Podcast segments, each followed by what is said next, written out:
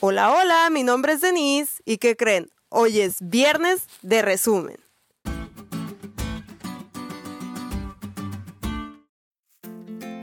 Feliz sábado chicos. Hoy los vuelvo a saludar desde donde en México empieza la patria, Tijuana. Esta semana fue muy peculiar.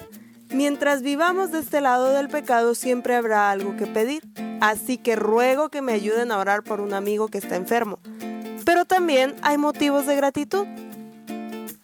Su servidora tuvo la oportunidad de cumplir un año más esta semana, y así como yo sé que muchos de ustedes tienen muchas cosas por las cuales dar gracias a Dios este sábado, pero háganlo al terminar este podcast.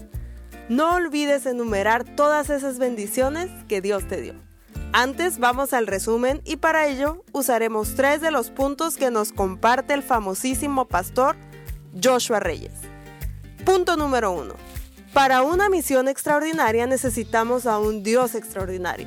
Cuando Jesús le dijo a los discípulos, id por todo el mundo y predicad el Evangelio a toda criatura, parecía una misión imposible. Para un grupo de pescadores y letrados en una época donde no había internet y los medios de transporte tampoco eran tan eficientes que digamos, sin embargo lograron muchísimo tanto que los reconocían como los que trastornan el mundo. Y sin internet, ¿eh? ¿Cómo lo hicieron? Simple, el Espíritu Santo estaba con ellos y promete estar con nosotros también para darle carpetazo a esta misión. Acabarla, pues. Así que vamos con todo a testificar. Ya vimos que con el Espíritu Santo no hay imposibles. Punto número 2. El Espíritu Santo no solo convence de pecado, también nos moldea la imagen de Jesús. Nosotros no decidimos quién sí debe o quién no debe conocer el Evangelio. Nuestra misión es testificar a todo aquel que se coloque frente a nuestra vida. El Espíritu Santo convence de pecado y transforma. Lo hizo con Pablo, un acérrimo perseguidor de los cristianos.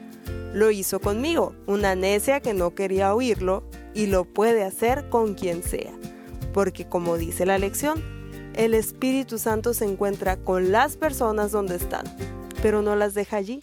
En su presencia son cambiadas, su vida se transforma.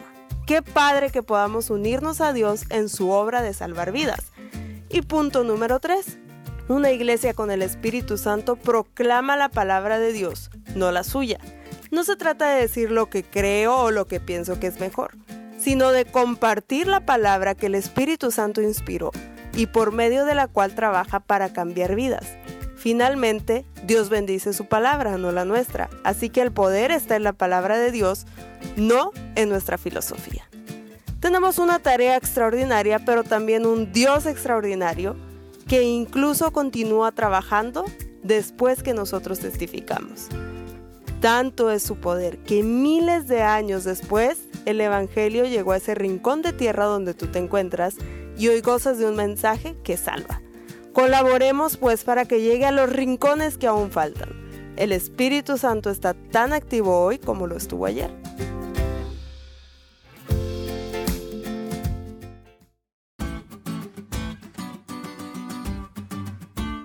¿Te diste cuenta lo cool que estuvo la lección? No te olvides de leerla y compartir este podcast. Es todo por hoy, pero mañana tendremos otra oportunidad de estudiar juntos.